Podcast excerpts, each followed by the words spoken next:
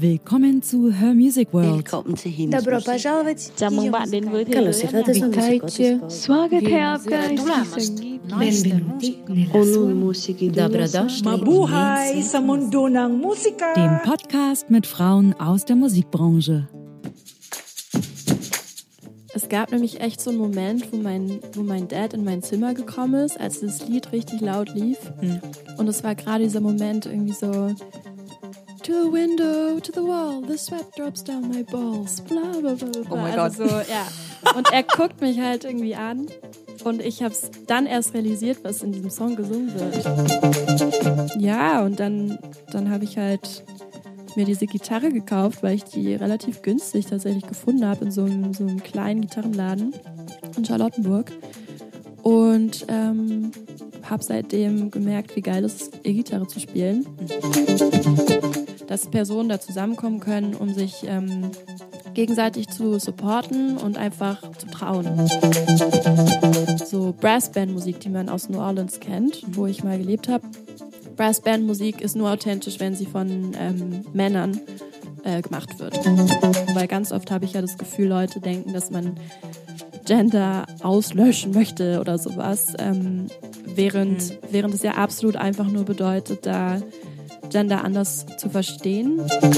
Ich habe ähm, Geschlechterstudien, also Gender Studies studiert äh, und habe da auch einen Fokus in meiner Masterarbeit dann auf die Musikbranche gelegt.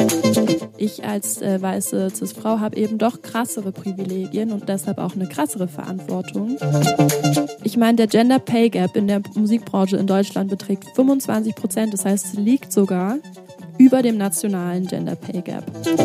Frauen, die ich irgendwie in den Consulting Sessions hatte, haben eigentlich immer mit mir geteilt, dass sie gerade so gefühlt zehn Jobs äh, für sich alleine machen.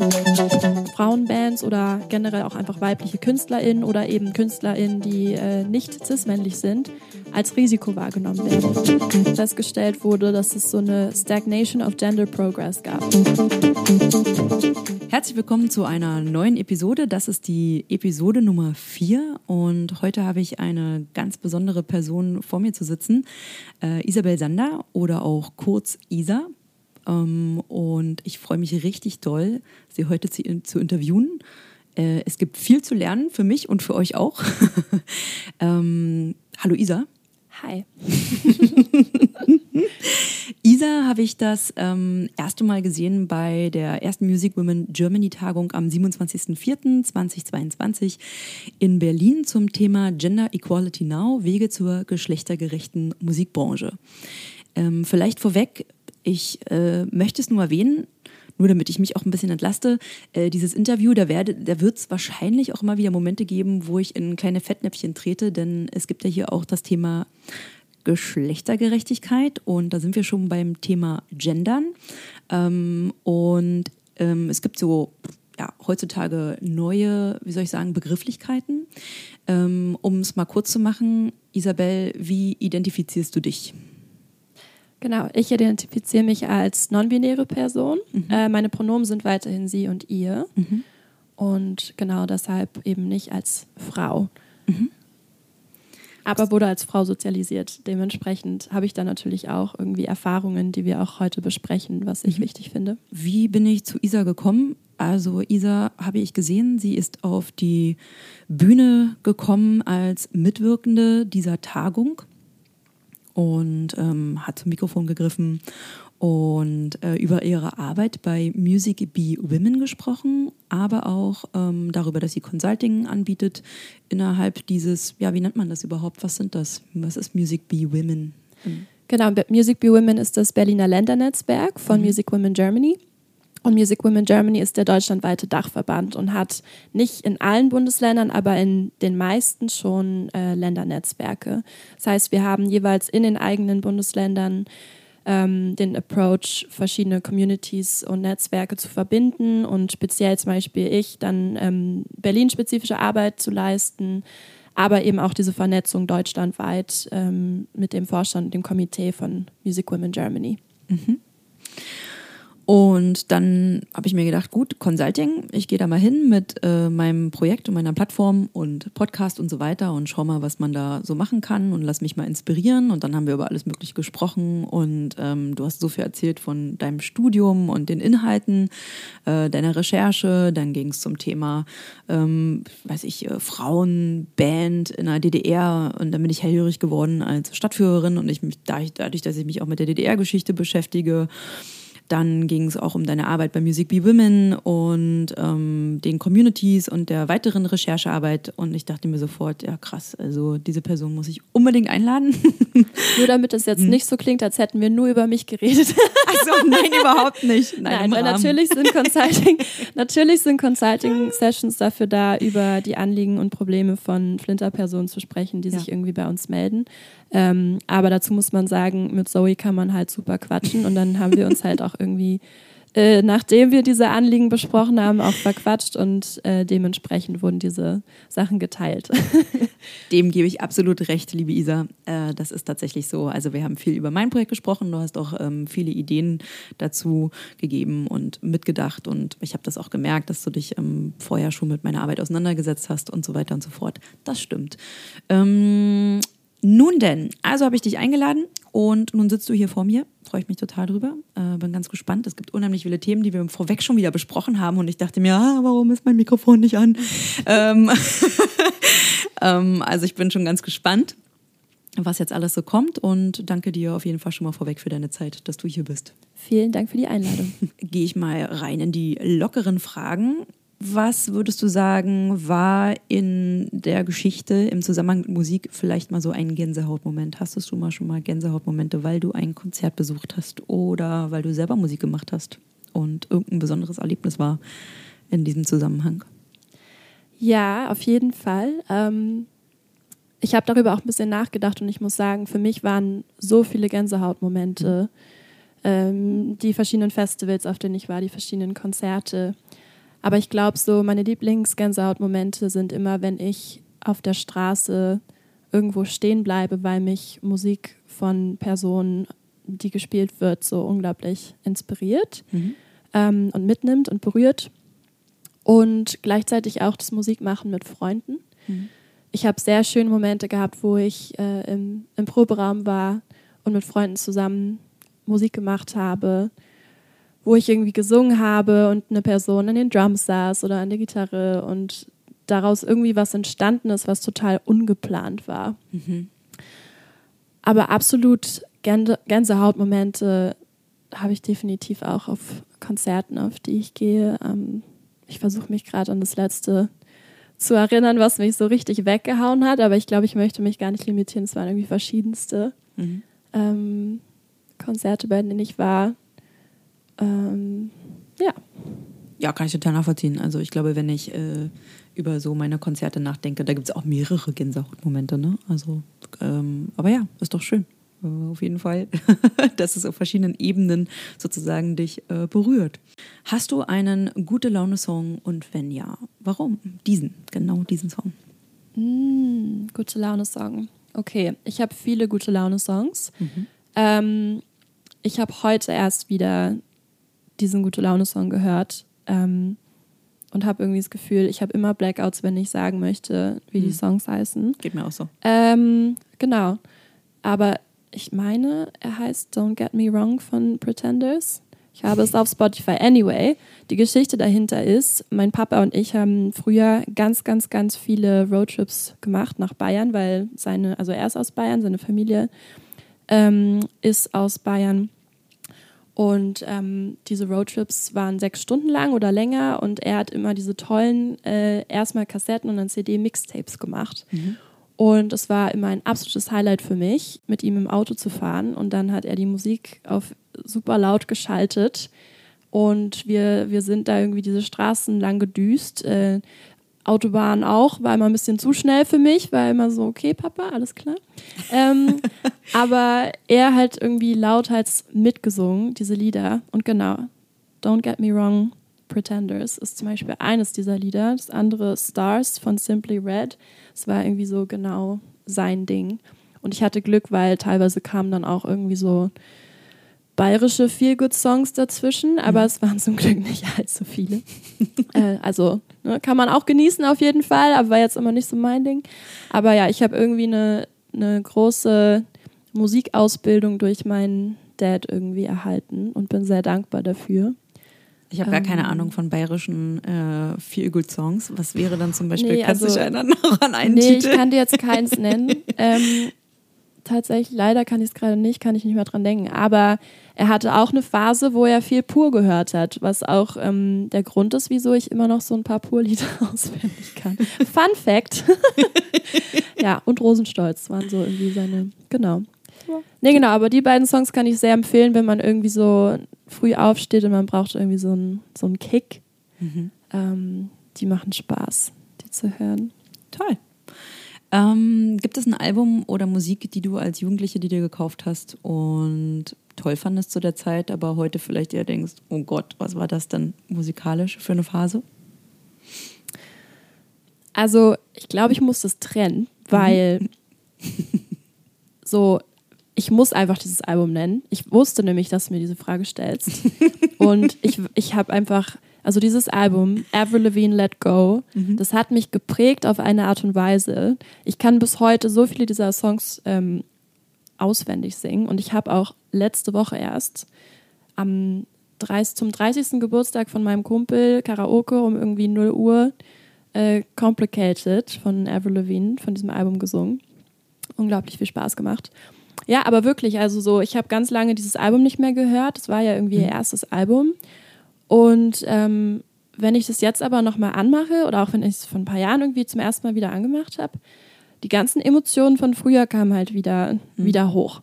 Und ich habe gemerkt, wie, wie toll sie irgendwie schafft, so Songs zu haben, wo sie absolut wütend auch ist, aber das irgendwie trotzdem fast schon wie so ein gute Laune-Song ist. Also du hast jetzt nicht das Gefühl, du wirst wütend dadurch, sondern du wirst irgendwie einfach nur total energetisch und motiviert. Und dann gibt es aber auch andere Songs, wo sie einfach so emotional singt, mhm. dass du irgendwie auch das Gefühl hast, du fühlst gerade alles, was mhm. passiert. Ähm, und ich weiß halt noch, wie ich wirklich so als äh, kleine im Auto saß bei meinen Eltern und dann Avril Lavigne im Radio kam, weil das zu der Zeit dann halt so absolut beliebt war. Und äh, ich meine, Skater Boy kennen wir alle. Mhm. Und das ist nicht der beste Song von diesem Album, will ich nur mal gesagt haben. ähm, Danke. Nee, Anything But Ordinary. Der Song, einfach, wo sie singt darüber, wie, wie weird sie ist. Und damit kann ich mich bis heute absolut identifizieren. Mhm. Und ja, nee, dieses Album hat mich geprägt ähm, und war sehr wichtig. Sachen, die mir peinlich sind, ja, also ich könnte jetzt vielleicht so nennen, okay, ich hatte irgendwie eine, eine Hip-Hop-Phase, wo ich, also wirklich absolut nichts gegen Hip-Hop, aber es waren einfach so ein paar Songs dabei, die einfach, ne, so sexistisch äh, bis zum mhm. geht nicht mehr. Und ich irgendwie als äh, Fünf-, Sechsklässlerin total mitgesungen und überhaupt nicht verstanden. äh, aber das haben wir, glaube ich, alle, oder? Vermutlich. Ich glaube, ich meine, man muss ja auch Phase gehen. Na, erstmal das und dann ist ja auch, kommt ja auch noch dazu, dass man ja manchmal auch gar nicht Englisch wirklich ja, so gut verstanden hat. Oder dass, ähm, ja, auch, ich meine, wir eine ganz andere Sichtweise hatten früher. Ne? Also, wenn man sich mal so überlegt, hat, hat man das wirklich hinterfragt? Äh, bestes Beispiel ist ja gerade aktuell die Ärzte und Elke. Oder Fette Elke, ne? Mhm. dass sozusagen der Sänger gerade gesagt hat, nee, singe ich nicht mehr. Ähm, und früher war das, da hat man sich gar keine Gedanken drüber gemacht. Du kennst doch sicherlich noch den Song Get Low, oder? Es gab nämlich echt so einen Moment, wo mein, wo mein Dad in mein Zimmer gekommen ist, als das Lied richtig laut lief. Hm. Und es war gerade dieser Moment irgendwie so, To the window, to the wall, the sweat drops down my balls, bla bla bla bla. Oh mein also Gott. So, ja. Und er guckt mich halt irgendwie an und ich habe es dann erst realisiert, was in diesem Song gesungen wird. Und es war irgendwie so ein unglaublich spannender Moment, wo ich so zum, weißt du, so zum, zum Stereo-Dings da geguckt habe und er guckt dahin und dann gucken wir uns an und er geht irgendwie so rückwärts aus dem Zimmer und schließt die Tür. Und ich war so, okay. Und es ist immer noch ein richtig guter Song zum Tanzen. Ja. Ja, aber das, das war mir peinlich in der Zeit, das weiß ich noch. Ja. Ich glaube, das war aber deinem Papa vielleicht im gleichen Moment auch peinlich, oder? Also ich meine, mm, Sweat Down What Your Balls und so weiter. Hm. Ja, ich Wenn das- mein- wenn man das von seiner jugendlichen Tochter hört. hey, voll schön. Äh, danke fürs Teilen. Ähm, deine persönliche Geschichte mit Musik. Also ich weiß, dass du hattest auch erzählt, dass du ja äh, sozusagen bei Girl Noisy in der Community mit drinne bist, zu der Zeit noch. Und äh, dass du Singer-Songwriterin bist. Ähm, möchtest du vielleicht mal mit uns teilen, wie du zur Musik gekommen bist? Wer ist denn sozusagen, oder wo kommt das her? Wie, wieso bist du Singer-Songwriterin? Wieso machst du Musik? Spielst du Gitarre und hast ein Tattoo mit einer E-Gitarre? Mit einer Meine E-Gitarre sogar. Genau, mit einer klassischen, das ist doch eine, ähm, sag, mal- sag mal mal, wie die heißt. Die sieht aus wie diese, so eine typische von, die hat doch einen Namen. Äh, nee?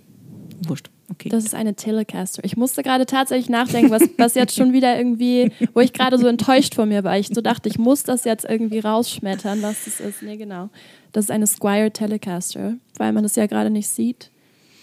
In echt ist die ähm, Türkis Glitzer. Und deshalb Schneller. wunderschön. genau. Oh, ich brauche Wasser. Trink Wasser. Ähm, So. Entschuldigung. nee, alles gut.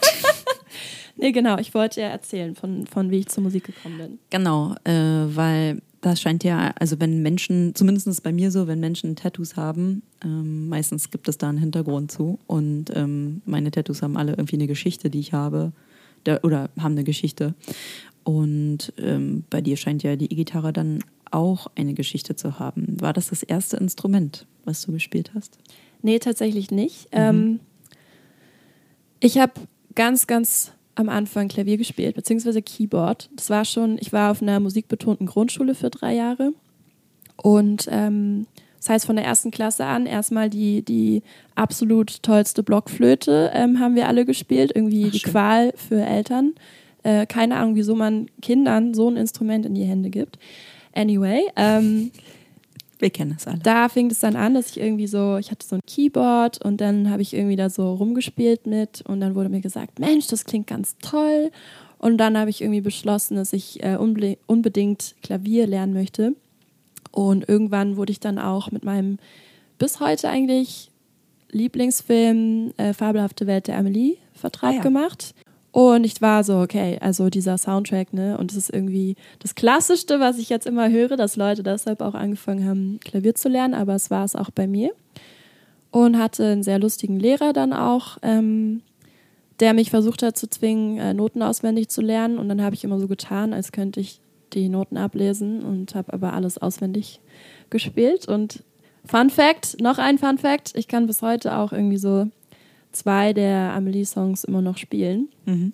ähm, weil das sich irgendwie festgebrannt hat in meinen Fingern. Aber ich, also ich darf nicht drüber nachdenken, es passiert dann einfach. Mhm.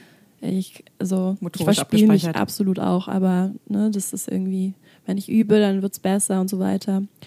Nee, genau, und ich, ich kann echt nicht sagen, was jetzt so der auslösende Moment war, aber ich habe mich schon immer sehr stark für Musik begeistert und ich habe mit meiner Mom zusammen auch häufig so Popstars und sowas geguckt und dachte dann immer so, ach, das kann ich doch sicher auch und habe angefangen halt zu singen und hat mir Singen viel bedeutet und dann habe ich Klavier halt sehr stark weitergespielt. Ich habe sogar mal ein eigenes Lied komponiert oder ein paar eigentlich, aber ich kann mich an viele nicht mehr erinnern. Ähm, und dann einfach so richtig schön schlechte Songs geschrieben. Ähm, Wann hast du, kannst du dich noch erinnern an dein erstes Lied? Hast du das der, schon in der Grundschule geschrieben oder hast du das dann später auf, dem, auf der Oberschule? gute Frage. Also es, ich glaube, meine ersten richtigen Erinnerungen waren vielleicht ab der siebten Klasse, aber ich glaube schon, dass ich davor auch schon irgendwie so Sachen versucht habe, aber halt nicht super ernst. Ähm, Hattest du auf Englisch oder auf Deutsch geschrieben? Ja, also ich bin zwar bilingual aufgewachsen, aber ich habe eine Zeit lang Englisch wieder verlernt, lustigerweise, ähm, weil mein Umfeld in der Schule auch einfach nicht so viel Englisch gesprochen hat und habe dann so richtig schön schlechte englische Songs geschrieben. Ähm und manche habe ich auch irgendwie noch und es ist richtig schön, die zu finden und ähm, immer die gleichen Themen, also irgendwie so Herzschmerz und ich dachte mir so, da hatte ich ja noch nicht mal irgendwie Erfahrung, aber war irgendwie ziemlich Vielleicht transgenerational. ja, beziehungsweise das, was man halt was man halt hört, ne? Und ich, ich habe natürlich auch eine Zeit gehabt, da habe ich unglaublich viel Beyoncé gehört und äh, Shakira und Christina Aguilera waren irgendwie auch so. War einfach so die Zeit. Danach kam dann irgendwann die Indie-Phase, wo, wo ja auch meistens, äh, naja, weiße Cis-Männer darüber singen, wie sie abgewiesen wurden, mhm. um ehrlich zu sein. Ähm ja, ja aber, es waren prägende Phasen und da habe ich einfach angefangen mit, mit Songwriting so richtig und mhm. habe mir irgendwann dann, nachdem ich meinen ersten Freund gedatet habe, der so absoluter E-Gitarrist ähm, und Heavy Metal-Fan war, mhm. ähm, mit dem war ich übrigens auch auf dem ACDC und Kiss-Konzert. Nein, der Wahnsinn. Und da, da war ich dann so, okay, ich muss jetzt Gitarre lernen, damit ich dazu singen kann. Und da habe ich mir Gitarre selbst beigebracht mit YouTube. Also da hatte ich nie Unterricht tatsächlich. Ich hätte jetzt gerne wieder Unterricht, mhm. ähm, um das irgendwie nochmal ein bisschen stärker zu verfestigen. Aber ja, E-Gitarre kam dann erst so in der Pandemie eigentlich vor zwei Jahren, mhm. dass ich so dachte, das muss jetzt endlich mal, muss jetzt mal geschehen. Mhm.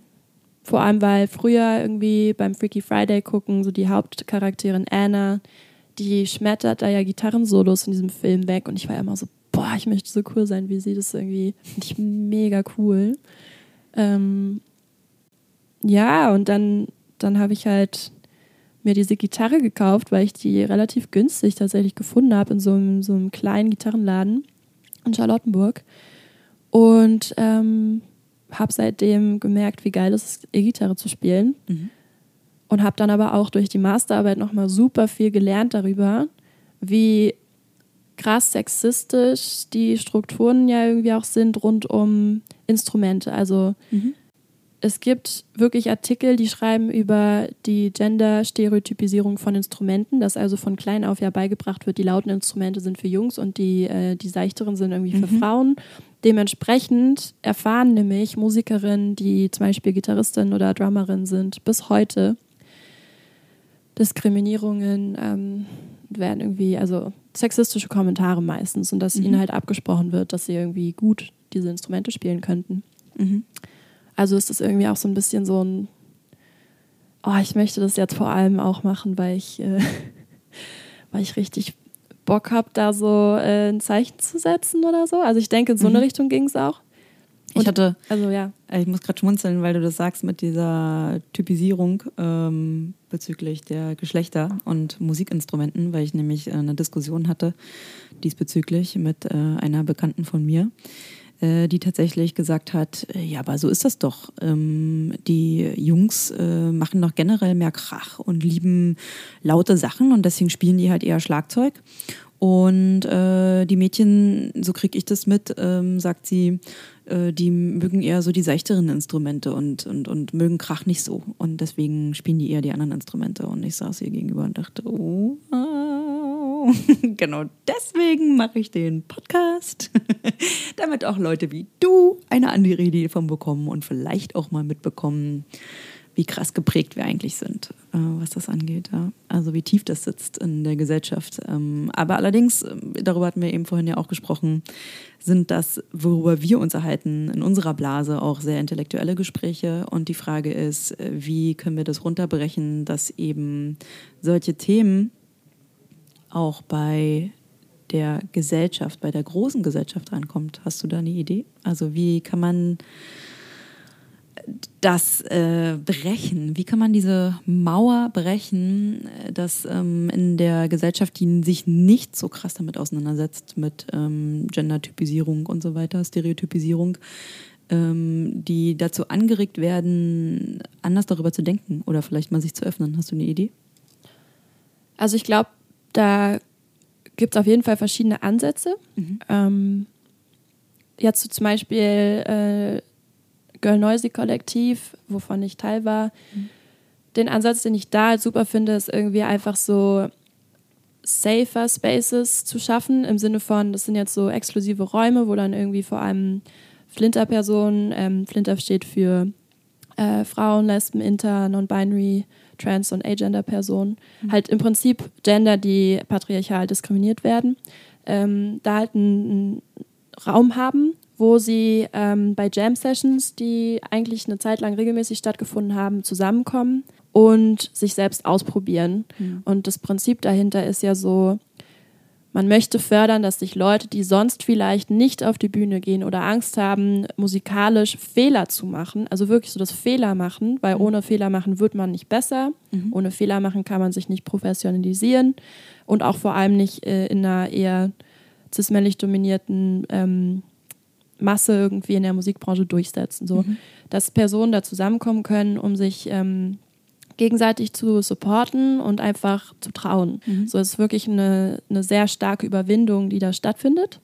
Ähm, sowas finde ich einen spannenden Ansatz, weil es darum geht, irgendwie den Personen, die betroffen sind, da irgendwie eine Anleitung fast schon zu geben. Also irgendwie ein Netzwerk, eine Community, ähm, die Möglichkeit, ähm, alles auszuprobieren, wirklich. Mhm. Ähm, und ja, das ist, das ist ein eigener Gedankenprozess und, und körperlicher Überwindungsprozess, der da stattfindet. Das habe ich halt selbst an mir mhm. festgestellt.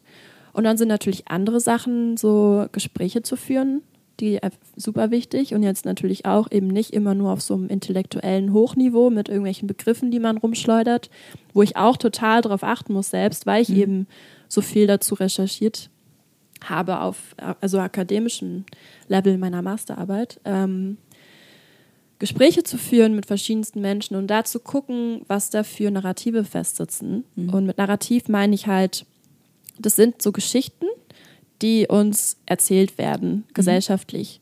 Und Narrative musikalisch bezogen sind zum Beispiel, gibt halt nicht so viele Frauen in der Rockszene. Mhm. Gibt nicht so viele äh, Flinterpersonen, die, die gut Musik machen oder authentisch Musik machen. Mhm. Ähm, andere Narrative, auf die ich mal vor längerer Zeit gestoßen bin in der Arbeit, war irgendwie so Brassband-Musik, die man aus New Orleans kennt, mhm. wo ich mal gelebt habe. Brassband-Musik ist nur authentisch, wenn sie von ähm, Männern äh, gemacht wird. Also es, es gibt eben so verschiedene Geschichten, die uns teilweise total unbewusst erzählt werden und immer weiter erzählt werden in den Medien oder auch eben durch ähm, Personen in Schlüsselpositionen, mhm. also Booker, BookerInnen in der Musikbranche oder ähm, Radiohosts oder JournalistInnen in, in, also Rolling Stone Magazin oder was weiß ich, also einfach unglaublich verschiedene Personen, ja. die da im Prinzip Auswirkungen aber darauf haben, was dann auch Musikkonsumierende oder auch selbst Musikmachende und Leute hinter der Bühne und so weiter und so fort, alle, die da irgendwie beteiligt sind, ähm, dann abkriegen und dann halt, dann brennt sich das halt so ein.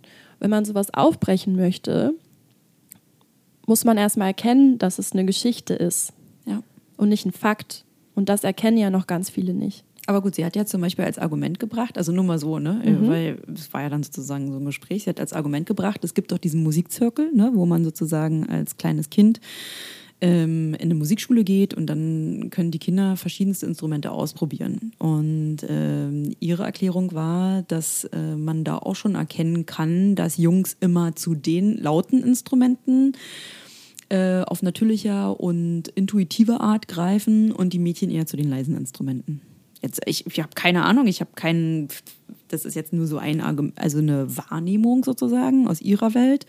Und ich habe auch keine Ahnung, ob es da irgendwie eine Recherche gibt oder ob es da irgendwie, weiß ich nicht, eine Studie zu gibt, ähm, wo man sowas mal beobachtet hat, ob Kinder in einer Regelmäßigkeit gendergesteuert, also binär gesteuert, zu verschiedenen Instrumenten greifen und ob das etwas ist, weil unterschwellig irgendwas weitergegeben wird an die ähm, binären Geschlechter oder ob das wirklich intuitiv so ist. Weiß ich nicht. Hast du da eine Idee? Also in meiner Masterarbeitsrecherche habe ich tatsächlich Artikel gefunden, die sich genau mit so ähm, Musikausbildung beschäftigt haben, mhm. wo schon da irgendwie erkannt wurde, was für Faktoren dann eine Rolle spielen können, wieso dann auch an so einer Stelle, äh, und das war eben auch immer binär untersucht, also Frauen oder Männer jetzt irgendwie zu der einen oder zu der anderen Sache greifen. Mhm. Und es kann ganz oft ähm, Druck sein, dass, dass irgendwie zum Beispiel Frauen sich unter Druck gesetzt fühlen, das klassische Instrument oder halt Gesang oder sowas zum Beispiel dann eher so zu wählen als ähm, Richtung. Das kann ähm, das kann Angst sein, die da mit reinspielt, aber ganz häufig sind es eben so Strukturen, die schon vorher existieren in diesen Spaces, also auch Lehrende, die selbst so geprägt sind und es selbst vielleicht unterbewusst steuern oder auch bewusst steuern. Mhm. Und in dem Fall, den du jetzt beschrieben hast, ähm, das kann ja durchaus sein, dass sie das so wahrgenommen hat. Also ich will da überhaupt nicht absprechen, nee, dass nee. das auch häufig so ist, ne? weil ähm, das Ding ist, äh, die Sozialisierung beginnt ja auch so schnell. Also mhm. man nimmt ja gar nicht mehr wahr, wo, an wie vielen Stellen das eigentlich passiert. Ähm, ich meine, im Supermarkt gibt es gegenderte Produkte irgendwie nach Blau und Rosa äh, eingeordnet und ähnlich ist es eben dann auch mit Instrumenten, wenn man mhm. drüber nachdenkt. Gerade in, in der jetzigen Zeit, wo vielleicht sogar noch krasser Zugang ist zu Medien, als jetzt irgendwie, als ich groß geworden bin, wie schnell Kinder schon ähm, welche Bilder sehen. Das heißt, weil einfach faktisch immer noch eine krasse Unterrepräsentation von Frauen, aber insgesamt eigentlich Flinter so auf Bühnen in Deutschland beispielsweise, auf Festivalbühnen oder in Live-Musikszenen ähm, besteht, führt es natürlich auch dazu, dass wenn jetzt irgendwas gefilmt ist oder so, dann sieht man eben häufig Männer, die jetzt irgendwie da stehen und äh, Drama sind oder an Gitarren sind und so. Und mhm. natürlich gibt es mittlerweile, gab es schon immer, aber jetzt vielleicht eine größere Aufmerksamkeit, ähm, so Frauen vor allem, die unfassbar bekannt geworden sind als Musikerin, als Sängerin. Und trotzdem kann es aber sein, dass so ein, so ein Kind häufiger Zugänge zu, zu Bildern hat und zu Geschichten hat, wo eben gezeigt wird, dass es, ähm, dass es Männer sind, die jetzt irgendwie drummen und ich möchte so cool sein wie der. Ja. Und deshalb sind ja auch Ansätze von, von vielen Musiknetzwerken, wir wollen mehr Vorbilder schaffen, genau. damit einfach schon das, also diese Sichtbarkeit schon erzielen kann, dass, dass, ein, dass ein kleines Kind irgendwie schon zu, andere Zugänge hat, was das ja alles noch gar nicht so einordnen kann, wie wir jetzt vielleicht. Ja. Und Eltern eben auch weil natürlich unser Umfeld eine Rolle spielt. Also, ja. und wenn es dann nicht die Eltern sind, dann sind es vielleicht die MitschülerInnen oder die Lehrenden und so. Also, ja. genau. Ja. Hm, interessant.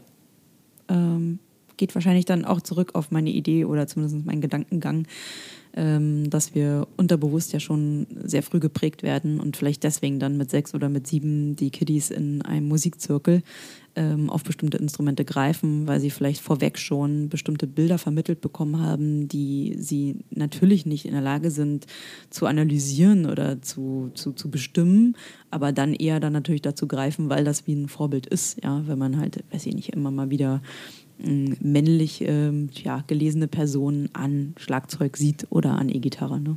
Könnte natürlich auch so sein. Ne? Und dass dadurch, dadurch dieser, diese, diese Wahrnehmung kommt, äh, dass Jungs eher zu solchen Instrumenten greifen als ähm, ein Mädchen. Absolut, ja. ja. Hm. Ja, spannend. Und was dann für mich zum Beispiel fehlt, ist irgendwie Untersuchungen, die sich auch auf genderqueere Personen, also halt auf zum Beispiel non-binary Personen oder so Richtig. bezieht, weil eben die meisten Studien, mit denen ich mich jetzt auch in der Masterarbeit beschäftigt habe, eben nur binär untersuchen. Mhm. Und es ist doch eigentlich total spannend, mal drüber nachzudenken, was jetzt irgendwie wie dann aber jetzt vielleicht ähm, Kinder damit umgehen würden, die sich selbst auch eigentlich noch gar nicht so unbedingt in Geschlecht einordnen würden. Ähm, also ich meine, darauf kommen wir ja noch hin, so genau. äh, meine eigene Erfahrung. Aber ich kann sagen, so ich hatte auf jeden Fall immer gedacht, ach, das war so eine Phase in der vierten Klasse, wo ich halt nur in der Jungsabteilung shoppen wollte und mich irgendwie komplett anders wahrgenommen habe mhm. und meine Familie auch total verwirrt war. Mhm. Ähm, so, jetzt kann ich das natürlich alles anders verstehen, aber nur mal so zu diesem, diesen ganzen Debatten, die ja immer stattfinden, von wegen, ja, und ähm, wissen die Personen das denn überhaupt? Also müssen die nicht erst 18 sein oder so? Mhm. Ich habe wirklich die Erfahrung gemacht, so selbst und ich weiß es eben aus Umfeldern, man, man liest es in vielen Büchern ähm, von Transpersonen und so weiter. Kinder erfahren sowas relativ schnell auch. Also mhm. das, das muss sich ja auf keinen Fall auf alle beziehen, niemals, aber irgendwie das, das ist, also so Gender ist einfach so ein absolut krasses Thema, weil es halt so ein Konstrukt ist irgendwie auch. Menschengemachtes Konstrukt. Und deswegen ist ja auch meiner Meinung nach die Antwort genauso von so Leuten. Kann man das nicht erst mit 18 erfahren, weil wir ja so erzogen wurden. Also über viele Jahrhunderte sind wir ja so geprägt, dass es nur diese zwei Geschlechter gibt. Hm, ja, und ich glaube, wichtig wäre mir nur an dieser Stelle nochmal zu sagen, so es geht auf keinen Fall darum, auch zu übersehen, was trotzdem ja irgendwie als sozialisierte weibliche Erfahrung oder sozialisiert männliche Erfahrung oder so existiert. Mhm. Nur weil man sich jetzt auch auf zum Beispiel non-binäre Personenerfahrungen konzentriert oder mhm. um so weiter, ne? also irgendwie Interpersonen und ähm, generell Transerfahrung irgendwie auch noch mehr fokussiert oder so, weil ganz oft habe ich ja das Gefühl, Leute denken, dass man Gender auslöschen möchte oder sowas. Ähm, während, mhm. während es ja absolut einfach nur bedeutet, da Gender anders zu verstehen und eben von, also überhaupt dieses Konstrukt Mann und Frau zu hinterfragen mhm. und auch Kindern nicht abzusprechen, dass sie das ganz anders irgendwie schon leben, mhm. teilweise. Ähm, und da eben auch zu erkennen, wie krass es sozialisiert ist. Mhm. Und ähm, du hast absolut recht, aber dass so in in Studien irgendwie, wieso es teilweise bisher wahrscheinlich eher in so eine Richtung binär gedacht äh, geforscht wurde, dass wir natürlich da auch nochmal kritisieren müssen, ähm, wie oft eben allein Medizin und so weiter bisher nur an Cis-Männern erforscht wurde ja. und ähm, dementsprechend ja auch super viele Erkenntnisse. Und also ich muss nur kurz dran denken, weil ich mich gerade damit beschäftige, dass ja. zum Beispiel auch ähm, ADHS ein Thema ist, was so stark immer an kleinen Jungen oder halt an Männern Voll. untersucht wurde, dass die Symptomatiken bei Mädchen, bei Frauen komplett übersehen werden. Ja. Und man denkt ja irgendwie immer an so diese, diesen kleinen Jungen, der irgendwie halt Voll. nicht still sitzen kann, der irgendwie. Es gibt ganz andere Symptome, wie ich jetzt irgendwie gelernt habe, für, ähm, für kleine Mädchen. Ähm, potenziell andere Gender natürlich auch. Ähm, einfach weil gerade Frauen so sozialisiert werden, dass sie still sein sollen, dass sie, ähm, dass sie sozusagen nicht viel Raum einnehmen und so. Mhm. Wir sind jetzt natürlich ein bisschen so ins Reden gekommen ähm, und das äh, machen wir auch gleich noch weiter. Aber ich würde gerne noch mal den Klei Kreis schließen im Zusammenhang mit deiner Musik. Machst du jetzt gerade noch Musik?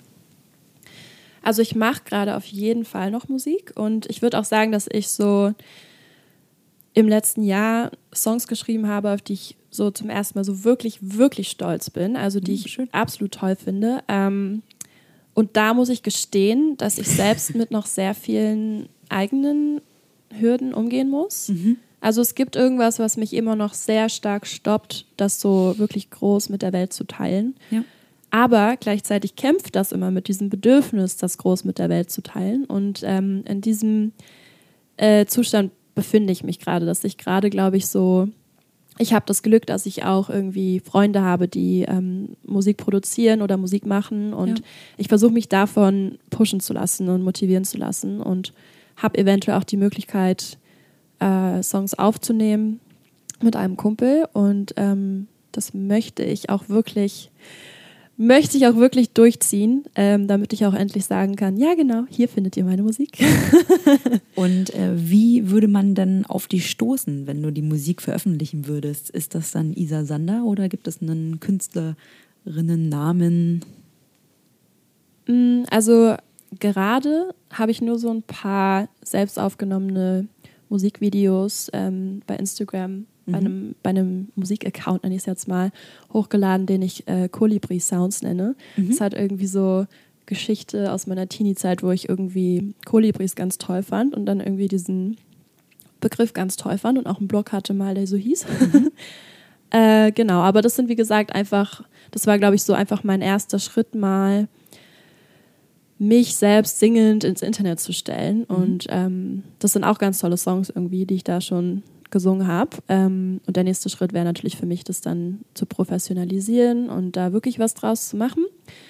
Ähm, ich denke mal, ich werde dir Bescheid geben, wenn ich mir jetzt einen anderen Namen ausdenke. Aber ich finde Isa eigentlich sehr schön, mhm. weil es sehr kurz und also man kann sich gut merken und irgendwie habe ich auch das Gefühl, es ist so relativ genderneutral für mich. Mhm.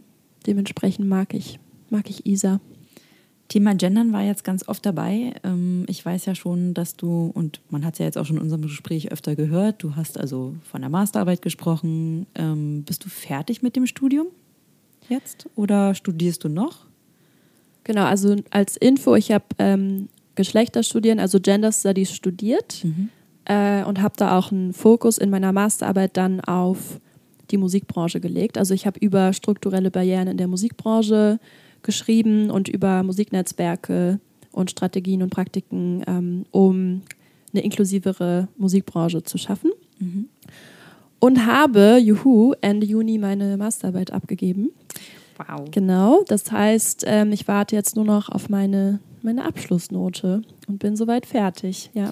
Und ist das das äh, Hauptfach? Kann man das also nur einfach Gender Studies studieren? Also nicht noch irgendwie noch ein zweites oder sowas? Nee, genau. Also Gender Studies funktioniert so, dass es transdisziplinär ist. Das bedeutet, wir sind eh meistens so äh, verstreut in mhm. allen möglichen Fachbereichen.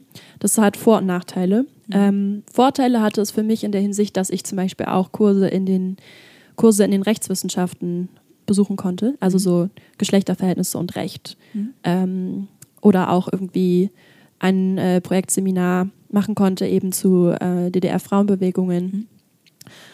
Und ähm, ich habe auch Kurse im Bereich Kulturwissenschaften und Musikwissenschaften belegt. Also mhm. bei Musik war es dann irgendwie zum Beispiel DJ and Club Culture. Mhm. Ja, sowas kann man studieren. Und ja, ja da gibt es viel zu sagen.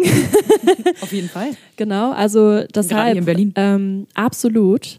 Und äh, ja, also sonst lernt man natürlich auch unglaublich viel einfach zu wichtigen Theorien. Also jetzt irgendwie Intersektionalität ist da ein Begriff, mhm. wurde von äh, Kimberly Crenshaw ähm, geprägt, der Begriff, steht hauptsächlich dafür, dass verschiedene Unterdrückungsformen nicht einzeln nebeneinander existieren, mhm. sondern man halt intersektional auf Dinge gucken muss. Also wie überschneiden sich diese Kategorien auch? Also wie kann eine Person mehrfach diskriminiert sein in dem Sinne. Mhm. Ähm, sowas zum Beispiel. Und Queer Theory natürlich, also da, ne, man hat irgendwie die klassischen, ähm, die klassischen Themen in Richtung äh, Geschlechter, binäre Geschlechterordnung hinterfragen mhm. und ähm, kritisch reflektieren und über verschiedene Communities lernen und über verschiedene Diskriminierungsformen lernen und wie alles zusammenhängt. Mhm. Aber man hat eben auch so die Möglichkeit, diese Schwerpunkte zu legen auf, wie jetzt zum Beispiel in meinem Fall, Musik. Musik. Hm. Und sag mal, wie muss ich mir das vorstellen? Du machst ja Abi und denkst dir, ja, ich mache auf jeden Fall Gender Studies oder wie? also ich, äh, das ist ja, man hat immer so klassische Fächer, so wie wir gerade für binär gedachte, zugeordnete Instrumente gesprochen haben. Gender Studies ist ja für meine Begriffe, ich habe davon gehört, auch vor 20 Jahren, als es bei mir darum ging, äh, zu studieren und so weiter, aber es ist jetzt nicht das klassische Fach, wie zum Beispiel Medizin und Psychologie oder Lehramt oder so. Ne? Ähm, wie kamst du dazu, dich für Gender Studies zu interessieren? Hat das damit zu tun, dass du äh, eben, wo du vorhin schon meintest, dass in deiner Familie das schon so ein bisschen naja, wie soll ich sagen, unangenehm aufgetaucht ist, dass du eben in der Jungsabteilung shoppen gegangen bist? War das immer etwas, was dich begleitet hat, schon als Kind und als Jugendliche und deswegen war dir klar, ich möchte jetzt Gender Studies machen, oder? Spannende Frage. Ähm, ich habe nach dem Abi Sozial- und Kulturanthropologie studiert, so heißt es und ähm, hatte da noch gar nicht so eine Ahnung über. Also, um ehrlich zu sein, als ich angefangen habe zu studieren, wusste ich nicht mal, was Immatrikulation heißt. Das musste ich erst mal googeln. Und dann hatte ich zum Glück einen Freund, der hat mir geholfen, irgendwie mich auch an der Uni zu bewerben. Ähm, also so, ne? Also, mhm. das sind auch wirklich Unterschiede, die sind wichtig, weil ähm, so die Hälfte meiner Familie ist, ähm, sind AkademikerInnen, aber die Hälfte eben auch nicht. Und ähm, mir konnte da jetzt, also ich bin allein meine Mut bei meiner Mutter aufgewachsen. Sie ja. war alleinerziehend mit mir. Ähm, und sie ist selbst US-Amerikanerin und ähm, sie wusste halt auch nicht, was teil teilweise halt Begriffe ähm, bedeuten. Und ähm, so, das ist total das, also so Class-Thema, so Klasse, mhm. Klassenunterschiede auch einfach. Ähm, was ich nur mal kurz irgendwie erwähnen wollte. Kann so. ich auch ein Lied von das singen. Das ist halt wirklich, also ich, ich habe ich hab auch diesen diesen Unterschied extrem gemerkt, irgendwie, als ich angefangen habe zu studieren. So, was, ja. was ich das Gefühl hatte, mir für Begriffe fehlen und was für Sprache ich irgendwie nicht kann, ähm, wo es einfach gefühlt viel länger gedauert hat, mich da einzuarbeiten. Und ich weiß, dass es vielen so ging, aber ich, ich kannte auch viele, denen ging es nicht so und die hatten halt irgendwie Akademiker-Parents und ähm, haben irgendwie gefühlt jeden Abend über, keine Ahnung, Goethe diskutiert am Tisch oder sowas. Nein, ja, ja, Quatsch, aber nee, also war einfach ähm, am Anfang auch echt nicht so leicht. Mhm. Und ich wusste nicht mal genau, was jetzt Sozial- und Kulturanthropologie ist, aber ich dachte, ach, das, das klingt doch irgendwie nach etwas, wo man sich äh, da mal reinfinden kann. Mhm. Und ähm, das war auch so ein Fach, wo man, also das Fach hieß früher Ethnologie. Mhm. Das sagt vielleicht mehr Leuten was. Ähm, unglaublich kritische Geschichte. Voll. äh, genau. Aber da hatte ich dann irgendwann halt auch so gemerkt, okay, der Fokus auf Kategorie Geschlecht, beziehungsweise irgendwie so Diskriminierung ähm, aufgrund von Geschlecht hat mich irgendwie total interessiert. Also irgendwie auch ein bisschen absurd, jetzt zurückzudenken, äh, dass es so separat behandelt wurde. Ja. Aber ja, das war also wirklich, war eben irgendwie so der, der Fokus, wo ich dann dachte, ach cool und habe dann irgendwie in den einzelnen äh, Seminaren, die ich hatte, wenn ich dann irgendwie Vorträge gemacht habe oder so, habe ich eben häufig dann, bin ich in so eine Richtung gegangen, also so einen Fokus gelegt mhm. eben. Ähm, und das habe ich dann auch in meinem Auslandsstudium gelernt, dass, mhm. dass mich das einfach sehr packt. Da habe ich in New Orleans studiert, in den mhm. USA. Und da habe ich auch eben Musik und Gender so als Kategorien, sage ich jetzt mal, äh, habe ich sehr verbunden. Mhm. Ähm, ja. Und ähm, du hattest ja im, im, im, Voraus schon gesagt, dass du sozusagen als Frau sozialisiert bist und ähm, dann irgendwann dich als non-binär identifizierst oder identifiziert hast. Und das auch für dich noch neu ist, mm, wie für viele, denke ich auch, weil das ja so eine, sag ich mal, eine neue Bewegung ist, vielleicht ein blöder Begriff dafür, aber mir fällt jetzt gerade nichts anderes ein, aber es ist schon irgendwie so eine, eine neue Bewegung in der Gesellschaft, auch das ähm, wahrzunehmen und ernst zu nehmen und zu integrieren in den Sprachgebrauch. Und wir hatten das ja am Anfang unseres Gesprächs, da was ich auch noch nicht firm da drin bin und nicht so trainiert bin. Und was war für dich, würdest du sagen, der ausschlaggebende Punkt, dich non-binär zu identifizieren? War das im Laufe des Studiums so? Würdest du sagen, das Studium ist letztendlich das, was dich dazu hingeführt hat, ähm, darüber nachzudenken, über dich? Absolut. Ähm, erstmal muss ich sagen, weil ich das wirklich spannend fand, was ich selbst gelernt habe, ähm, non-binäre Geschlechter, beziehungsweise Geschlechter, die jetzt nicht Mann und Frau entsprechen, mhm. sind tatsächlich eigentlich Jahrhunderte alt, beziehungsweise existieren halt in verschiedensten ähm, Kulturen weltweit. Ich bin ja, ich habe das jetzt gerade nicht aus dem Kopf alles parat, aber mhm. Es ist eigentlich spannend, wie sehr es einfach mit so, also wie stark es eben in Europa ähm, verfestigt ist, dass das irgendwie ja was Neues wäre. Mhm. Dabei ist es tatsächlich eigentlich nichts Neues, mhm. sondern durch ähm, Kolonialis Kolonialisierung mhm. hat sich eben auf verschiedenen Kontinenten dann auch diese binäre Geschlechterordnung verbreitet. Die wurde im Prinzip aufgezwungen, mhm. gewaltsam.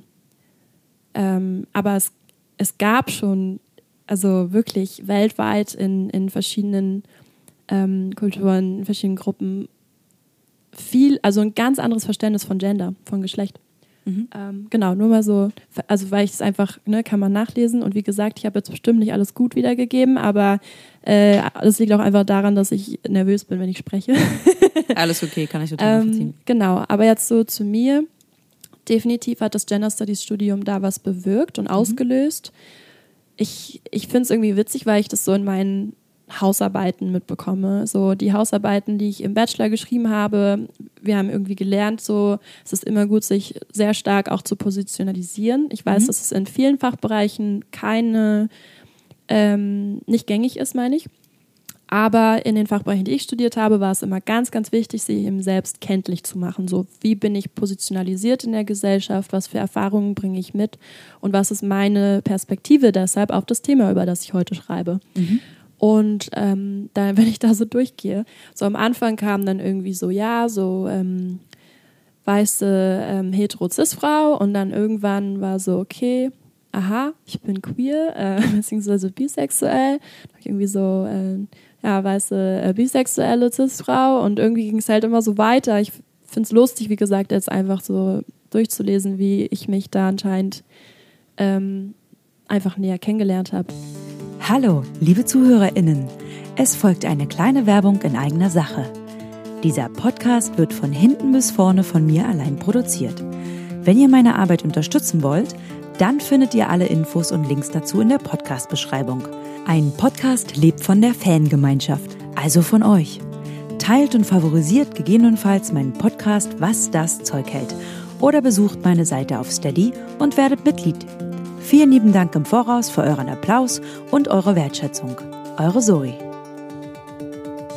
Dadurch, dass ich relativ neu auch irgendwie so Leuten sage, dass mhm. ich non-binär bin. Also ich würde jetzt sagen, seit so diesem Jahr mhm. vor allem. Also im letzten Jahr schon ein bisschen, aber das, das kam eben, wie gesagt, ist ein Prozess. Ähm, habe ich eben auch jetzt noch nicht unbedingt die krassen Diskriminierungserfahrungen oder so gemacht. Ja. Ich habe mich halt eher einfach so immer wieder rangetastet. Also das Spannende ist, ich, ich habe schon seit mehreren Jahren und eben auch durchs Studium viele non-binäre Personen kennengelernt, viele queere Personen kennengelernt und habe dann teilweise, wenn ich, was weiß ich, jetzt irgendwie mit meiner Familie über ähm, non-binäre Freunde gesprochen habe und zum Beispiel wiederholt habe, dass die kein Pronomen benutzen oder so, mhm. wie dann darüber geredet wurde, weil die ja Klar. dachten, ach, die sind mit mir eine sichere Person oder so. Sowas habe ich immer wieder gemacht und irgendwann habe ich gemerkt, dass ich es also mit machen meine ich, ich habe, glaube ich, getestet. Ich habe getestet ja. in vielen Umkreisen, wie Leute reagieren auf sowas, ja. weil ich wissen wollte, ob ich mich dann sicher fühle, dem irgendwie selbst, also dazu zu stehen, ja. dass ich eben vielleicht auch mich so identifiziere. Ähm, das heißt, ja, es ist ein Unfolding-Prozess, also irgendwie vielleicht merke ich auch, dass ich sie ihr Pronomen immer noch benutze, weil ich eben das einfacher gerade finde, das so zu belassen, weil mich Leute dann nicht misgendern und ich dann irgendwie die. Aber so möchte ich halt auch nicht leben. Ich, ich weiß nämlich, dass es ein unglaubliches Privileg ist. Und deshalb verstehe ich zum Beispiel auch die Kritik jetzt irgendwie von ähm, den ähm, schwulen Männern, die da mit mir saßen in der Küche, die eben durchaus, wenn sie als schwule Pärchen oder sowas oder eben einfach kenntlicher irgendwie in so Stereotyp äh, queeren Outfits oder whatever ähm, unterwegs sind, dass sie eben durchaus sich diesen Gefahren aussetzen, mhm. die von der äh, eben sehr heteronormativen geprägten Gesellschaft ausgehen. Mhm. Und es ist ernstzunehmende Gewalt. Und mhm. ähm, ich hoffe einfach sehr, dass, dass ich da an eine Stelle komme, wo ich mich mutiger fühle. Mhm. Äh, und in dem Moment dann eben auch mehr Leute wie mich um mich herum habe. Mhm. Und das meine ich mit Community irgendwie auch so, weil es eben das braucht, um sich ähm, auch zu stärken in Momenten, die unglaublich schwer sind, die eben sich häufen auch. Und gleichzeitig hoffe ich natürlich auch, dass gesellschaftlich so was bewegt werden kann, dass es überhaupt keine Frage ist, Personen zu schützen, die aktuell als so vulnerable vulnerable Gruppen irgendwie gelten. Wie würdest du sagen, ist der Stand der Dinge? Also du hast ja jetzt sozusagen auch die Musikcommunities analysiert in deiner Masterarbeit. Worum ging es nochmal? Sag mir nochmal kurz dein Thema, damit ich jetzt nichts Falsches sage. Also genau, ich habe äh, Musiknetzwerke analysiert äh, in Hinblick auf so Strategien und Praktiken, die sie ähm, eingeführt haben, um geschlechtergerechter äh, und inklusiver zu sein, beziehungsweise die Branche so mhm. zu gestalten. Also es muss sich, glaube ich, einfach unglaublich viel tun in Richtung ähm, so zum einen eben nicht nur Frauen zu beachten als ähm, Gruppe, die Diskriminierung erfahren in der Musikbranche, natürlich auch darüber hinaus, aber wenn wir jetzt über Musikbranche sprechen, ja. ähm, sondern eben auch andere Gender ja. und zu sehen, inwiefern diese auch häufig so unterrepräsentiert sind, dass sie vielleicht auch nicht die große Stimme haben, auch so in, in ja. keine Ahnung, Gruppensitzungen oder so. Ja. Und bedeutet das jetzt, dass es weniger wichtig ist oder bedeutet es, dass sie einfach immer noch zu wenig gehört werden ja. und eigentlich da einfach manchmal auch mehr Raum geschaffen werden muss, damit diese Stimmen gehört werden? Ähm, und ja, ich, es gibt sehr, sehr tolle Netzwerke in Berlin, die ich auch irgendwie noch gar nicht super lange kenne. Das ist ja auch irgendwie alles so, das habe ich ja auch alles erst so in diesem Jahr eigentlich so richtig erlernt und erforscht. Also ich möchte jetzt nicht ähm, rüberkommen wie die Person, die das alles irgendwie schon perfekt kennt, auf keinen Fall. Äh, es gibt also dementsprechend auch einige Musiknetzwerke, die sich ähm, speziell auf BPOC-Personen konzentrieren. Also ja. zum Beispiel hat sich auch die Colonize gegründet. Das ist ein ganz tolles äh, BPOC-Musikkollektiv in Berlin. Und Oyemi Noise, die das gestartet hat, die ist auch bei Girl Noisy immer so da gewesen und hat super toll Musik gemacht. Und sie selbst hat auch eine Band und ist äh, auch als Solokünstlerin unterwegs. Ähm, und super aktiv, ähm, auch in Juries äh, von, von äh, Musikpreisen und so weiter und so fort. Ähm, das Kollektiv war zum Beispiel auch aus so einer Situation entstanden, wo das Gefühl da war, es wird eben zu wenig auf BPOC, Künstlerinnen in der vor allem alternativen und Rockszene irgendwie so geguckt. Ja. Ähm, und das, ja, also wenn ich an das Publikum denke, was halt irgendwie so bei Girl Noisy Veranstaltungen halt auch da war, hatte ich eben auch häufig das Gefühl, so, okay, wir sind jetzt irgendwie ein Raum voller toller Menschen und wir sind gleichzeitig aber von dem, wie ich es jetzt gelesen habe, alle weiß. Richtig. Ja. Oder halt zu größtenteils auf jeden Fall. Und woran liegt es? Und äh, das können dann wieder so Geschichten dann irgendwie hochkommen, von wegen, ja, es gibt halt keine schwarzen Personen in der äh, in der, in der Rockszene oder so, was absoluter Schwachsinn ist. Ja. Aber das sind eben genauso Geschichten, die dann eben häufig dazu führen, dass sowas auch ohne Intention ähm, als, als normal oder als legitim irgendwie gesehen wird. Also Sprache hast du jetzt schon gesagt. Die Sprache ist unheimlich wichtig, damit sich Leute angesprochen fühlen von Netzwerken und Communities, um was voranzubringen. Was würdest du sagen, ist noch wichtig? Mm, was funktioniert bei Key Change zum Beispiel schon ganz gut? Also ich denke, das hat einfach, ich finde, das ist auch immer die Frage, so wie, ähm, wie zugänglich man irgendwie ist oder okay. wie zugänglich irgendwas geschaffen wird. Ähm, da könnte vielleicht ein Blick drauf geworfen werden, so genau, wie, wie zugänglich ähm, sind wir als, als Netzwerk mhm. irgendwie. Mhm. Also da so drauf zu achten. Also was heißt zugänglich? Ich, also damit ich es damit ich's alleine schon verstehe, also heißt zugänglich, dass eine Person, die jetzt nicht in der Bubble ist, äh, davon hört alleine schon und dann sich auch traut, eine E-Mail zu schreiben, eine Ansprechpartnerperson zu finden oder sowas? Oder was heißt zugänglich? Genau, also mit zugänglich meine ich ähm, jetzt nicht unbedingt so zu reden, dass äh,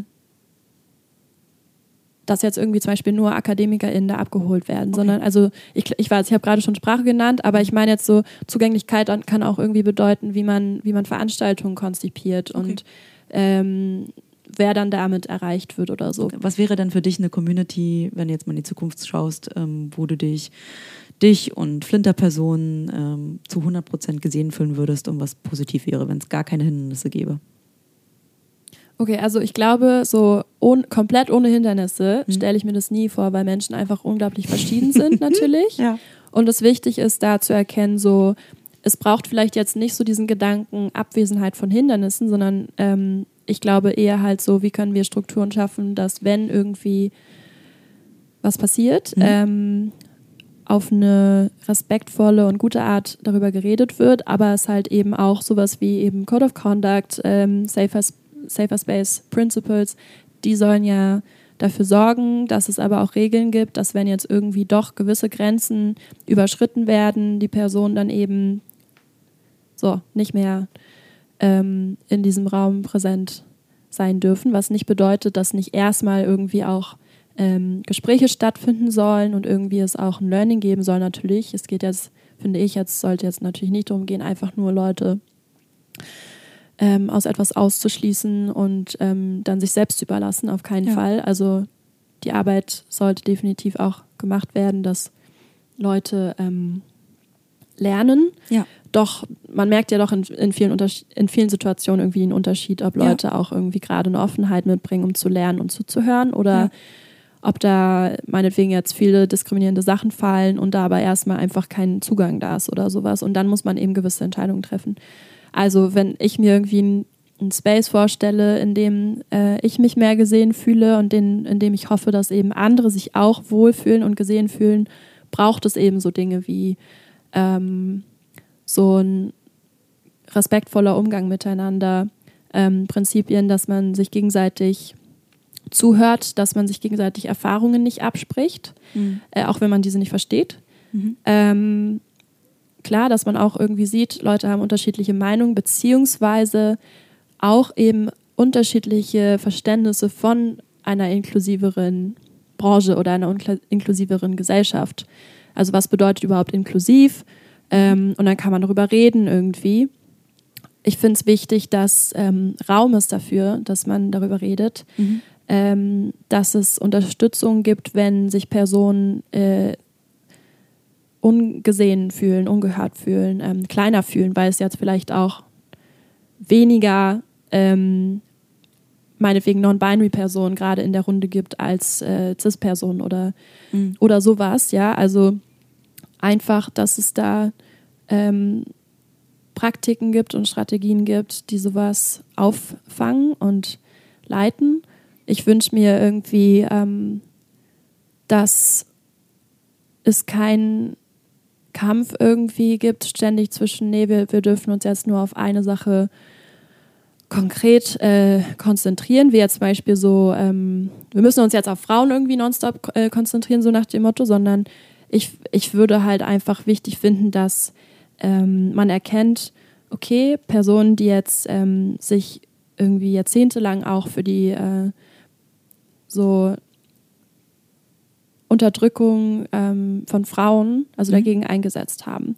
Dass das eine Historie hat und dass es auch eine Wichtigkeit hat und eine Relevanz. Mhm. Und gleichzeitig gibt es ähm, vielleicht auch jetzt irgendwie ähm, mehr und mehr Leute, die sagen, lasst uns doch aber bitte auch Gender mit einschließen, die eben auch patriarchal diskriminiert werden. Ja. Dass es dann eben nicht zu so einem, nee, das eine oder andere, sondern dass da, dass das einfach erkannt wird, dass beides seine Wichtigkeit hat. Gleichzeitig ähm, Solidarität einfach unglaublich wichtig ist. Ja. Und mehr Allianzen irgendwie gebildet werden müssen. Ja. Und ähm, Mehrfachdiskriminierung einfach absolut mehr beachtet werden muss. Mhm. Also wie eben auch Leute in diesen Netzwerken vielleicht ähm, übersehen werden, weil sie eben noch andere Formen von Diskriminierung mitbringen, die dann irgendwie aber nicht gehört werden, weil eben die meisten in diesen Netzwerken diese Erfahrung nicht machen. Ja. Also sprich, jetzt irgendwie, ähm, wenn jetzt ein geringer Anteil von schwarzen Frauen im Netzwerk ist oder so, dass dann das vielleicht so ein bisschen unter den Teppich gekehrt wird. Also ich finde eben auch, man kann jetzt nicht unbedingt ähm, das eine mit dem anderen gleichstellen. So, da gibt es eben noch, wie gesagt, Momente, wo man sehen muss, ich als äh, weiße Cis-Frau habe eben doch krassere Privilegien und deshalb auch eine krassere Verantwortung, ja. da noch mehr Türen zu öffnen für jetzt zum Beispiel Transpersonen oder Non-Binary-Personen und so weiter und so fort. Und eben als weiße Cis-Frau jetzt irgendwie auch zu sagen, ich setze mich da jetzt nicht in eine Machtposition, die da vor einem ähm, Cis-Mann gehört hat und mache es jetzt genauso weiter, sondern ich versuche da auch eben Strukturen aufzubrechen. Ja. Ähm, und äh, hole da Leute um mich herum, die eben nochmal andere Perspektiven haben und mitbringen und Lebenserfahrungen und äh, Diskriminierungserfahrungen und so weiter und so fort da würde ich, das würde ich auf jeden Fall unterschreiben. Und es gibt noch ein zweites Thema, was ich glaube ich auch nicht unter den Tisch kehren möchte, weil wir ja eine strukturelle Arbeit sozusagen mit diesen Netzwerken und mit den Communities machen, also eine strukturelle Veränderung in der Gesellschaft hervorrufen wollen, also spezialisiert auf die Musikbranche. Ähm, also ein Thema, was mich auch betrifft, ist in meiner Arbeit, ist das Thema Geld. Äh, das ist ein riesengroßes Problem, weil das eigentlich äh, diese strukturelle Arbeit, die wir hier vollziehen, äh, unheimlich wichtig ist für die Weiterentwicklung von der Gesellschaft und dass aber all das, was ich hier mache, äh, absolut ähm, an, an Geldproblemen sozusagen oder davon von, von Geldproblemen abhängig ist. Diese Arbeit, die ich mache, ist etwas Großes Ganzes, also für die Weiterentwicklung der Gesellschaft und für eine Teilhabe und für eine Gleichberechtigung. Und da fehlt es einfach, da ist wirklich so ein, so ein, so ein, so ein, so ein das ist so ein riesen da komme ich nicht weiter und eigentlich ist es nur für mich so, okay, gut, ja, äh, das muss ich irgendwie selber finanzieren. Und dann muss ich nebenbei noch zusehen, und diese Erfahrung machst du ja auch, dass die Menschen einfach total ausgebrannt sind, weil sie nämlich nebenbei noch Hauptjobs haben, damit sie leben können und ihnen aber trotzdem das total wichtig ist, dass sich etwas verändert in der Gesellschaft und also noch mehr Überstunden machen und selber in die Tasche greifen, um so eine Sachen zu finanzieren. Und ich meine, wenn ich ehrlich bin, wenn es die Neustarthilfe und die Pandemie nicht gäbe, dann könnte ich hier mit dir an diesem Mikrofon gar nicht sitzen, weil diese Mikrofone sind durch die Neustarthilfe finanziert. Das ist aber eigentlich nicht Sinn der Sache. Mhm. Und, ähm, und das finde ich schon kritisch. Absolut, ja. Also danke auch nochmal, dass du das geteilt hast, weil es ist auf jeden Fall ein super wichtiges Thema. Ja. Ähm, ich habe eben total lange schon die Erfahrung gemacht, dass in den Jobs, die ich jetzt auch vor Music Be Women hatte, immer wieder so gepredigt wurde, ähm, du machst es ja auch für die Sache. Ja. Und ich dann teilweise so einen Job hatte, wo, für den ich 20 Stunden die Woche gearbeitet habe und ich habe 450 Euro im Monat verdient. Ja. Äh, und das war extrem viel Verantwortung. Ja. Und ähm, das ist halt auch ein problematisches Narrativ, was ich finde sehr stark auch irgendwie in den Kreisen noch existiert, die es ja eigentlich auch besser machen wollen. Also ja. dass sogar in, in den Netzwerken, ähm, die ja die Arbeit leisten, die so wichtig ist, das leider existiert so von wegen, ja, äh, damit musst du jetzt halt irgendwie umgehen so ähm, oder, oder auch so Sätze fallen ähm, wie, ja, da musste ich auch durch, ähm, beschwer dich mal bitte nicht so oft über Geld, das, äh, das, ist, das sieht schlecht aus, äh, ja. der Chef kriegt das mit und so.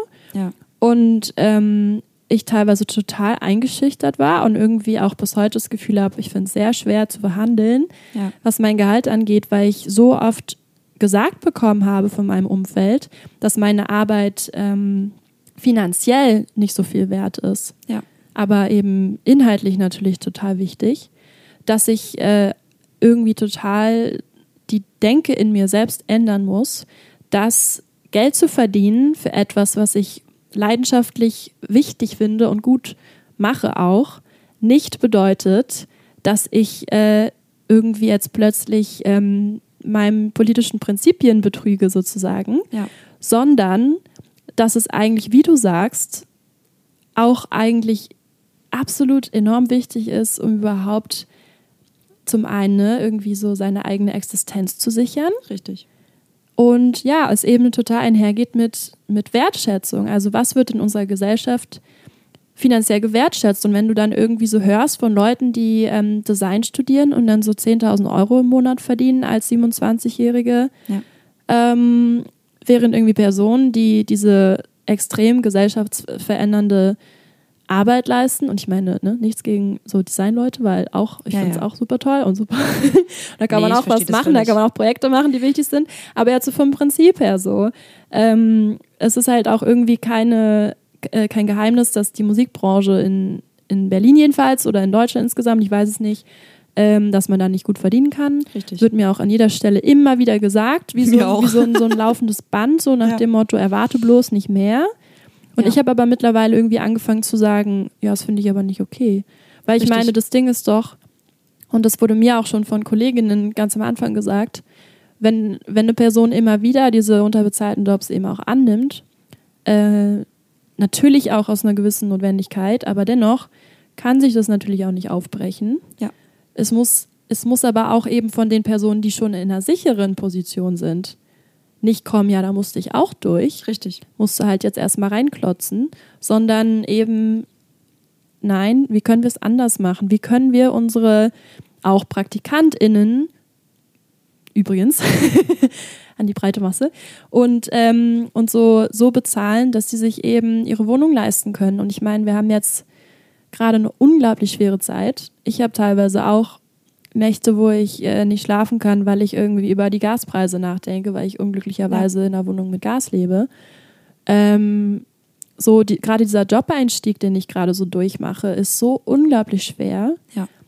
Und ich meine, der Gender Pay Gap in der Musikbranche in Deutschland beträgt 25 Prozent. Das heißt, es liegt sogar über dem nationalen Gender Pay Gap. Oh, da müssen wir auf jeden Fall noch, noch einiges machen. Und ne, es ist irgendwie auch krass dann zu sehen, die Leute, die sich dann irgendwie für eine bessere Gesellschaft einsetzen, die da sichtbar sind, sind dann eben auch häufig vielleicht eben nicht Leute aus ArbeiterInnenfamilien und absolut Und so ist es ja in der Musik auch. Also auch aus eigener Erfahrung kann ich da nur sprechen. Ich, dass ich jetzt nach 20 Jahren nochmal in die Musik einsteige als Sängerin und das aber 20 Jahre genau deswegen nicht gemacht habe, weil ich es mir nicht leisten konnte. Weil mhm. ich eben keinen finanziellen Rückhalt hatte von irgendwas und eigentlich 20 Jahre damit be beschäftigt war, zu überleben. Vor allem Frauen, die ich irgendwie in den Consulting-Sessions hatte, haben eigentlich immer mit mir geteilt, dass sie gerade so gefühlt zehn Jobs äh, für sich ja. alleine machen. Also jetzt zum Beispiel Künstlerinnen, ja. die ähm, gleichzeitig ne, irgendwie so die, die Social Media Person waren und, und dies und das und jenes und ähm, alles irgendwie selbst stemmen und an Förderungen nicht rankamen, weil es auch nämlich jetzt an vom Gefühl her einfach auch nicht genug gibt für die breite Masse, die es gerade braucht. Ähm, ja, und das hat mich, das hat mich sehr betroffen gemacht, ehrlich. Also ja als Person, die eben auch mit ähm, finanziellen Ängsten immer zu tun hat und irgendwie ja auch, wie gesagt, mit alleinerziehender Mutter aufgewachsen ist, die immer ähm, das Gefühl hatte, da sowohl vom, vom Staat übersehen zu sein, ähm, als auch trotz Vollzeitarbeit und Vollzeit-Mama-Job ähm, bis heute irgendwie so struggelt damit. Ja. Das habe ich mein Leben lang dementsprechend mitbekommen. Ja. Und äh, ja, da muss sich echt viel, viel ändern. Ja, total. Wäre ich voll dafür. Gleiche Erfahrung habe ich übrigens auch gemacht. Mhm. Mit der letzten Mutter und äh, wie schwierig das ist. Ne? Also das ist schon, da muss man schon sich ganz schön durchwühlen dann später. Girl Noisy spezialisiert sich auf den Rockbereich oder wie, wie Pop, Rock? Weiß ich gar nicht. Erzähl mal kurz, äh, was, was machen die? Genau, also Girl Noisy ist ein Musikkollektiv, ähm, was sich vor ein paar Jahren gegründet hat. Und es äh, beschreibt sich so mit einem Fokus auf äh, so Underground mhm. Berlin Musikszene und es sind auf jeden Fall so Rock und Punk und Doom und also halt einfach sehr krachige, mhm. laute Musikrichtungen, könnte man sagen. Was auch den Hintergrund hat, dass die Personen, die das gegründet haben, festgestellt haben, dass gerade in diesen Szenen eben sehr häufig so die Räume und die Bühnen dominiert werden von ja, Cis-Männern und mhm. äh, da eben auch häufig so die Fähigkeiten abgesprochen werden mhm. von gerade Frauen, die jetzt irgendwie da auch extrem laut unterwegs sind und irgendwie dieses Lautsein so als, als Praxis auch zu verstehen. Also zum einen, um innere Hürden zu überwinden und einfach zu, also alles rauszulassen, mhm. ähm, aber eben auch als etwas, was so stark, wovon wir vorhin gesprochen haben, als ähm, männlich äh, sozialisiert gedacht wird. Mhm. So, du darfst Raum einnehmen und laut sein. Mhm. So äh, das irgendwie so anzueignen fast schon und dann so zu öffnen. Mhm. Äh, das ist so ein wichtiger Bestandteil von, von Girl Noisy und deshalb eben auch die, die Jam-Sessions, mhm. die jetzt häufig schon stattgefunden haben und das Festival, was am 9. Oktober im Badehaus Berlin stattfindet. Das habe ich mir schon notiert. da wollte ich mal vorbeischauen, auf jeden Fall, auch wenn es jetzt nicht tendenziell nicht unbedingt meine Musikrichtung ist, aber ich wollte es mir auf jeden Fall mal anschauen ähm, und mal gucken, was da so passiert. Es genau. wird laut. Es wird laut auf jeden Fall. Ich werde mir meine Ohrstöpsel schon mitnehmen. ähm, ich habe noch eine Sache, die ich äh, ganz, ganz schön finde und die ich noch mit in dem Podcast mit erwähnen wollte. Das wird auch das letzte sein. äh, wir haben jetzt ja schon doch eine, oh, ganz schön lange gesprochen. Ja.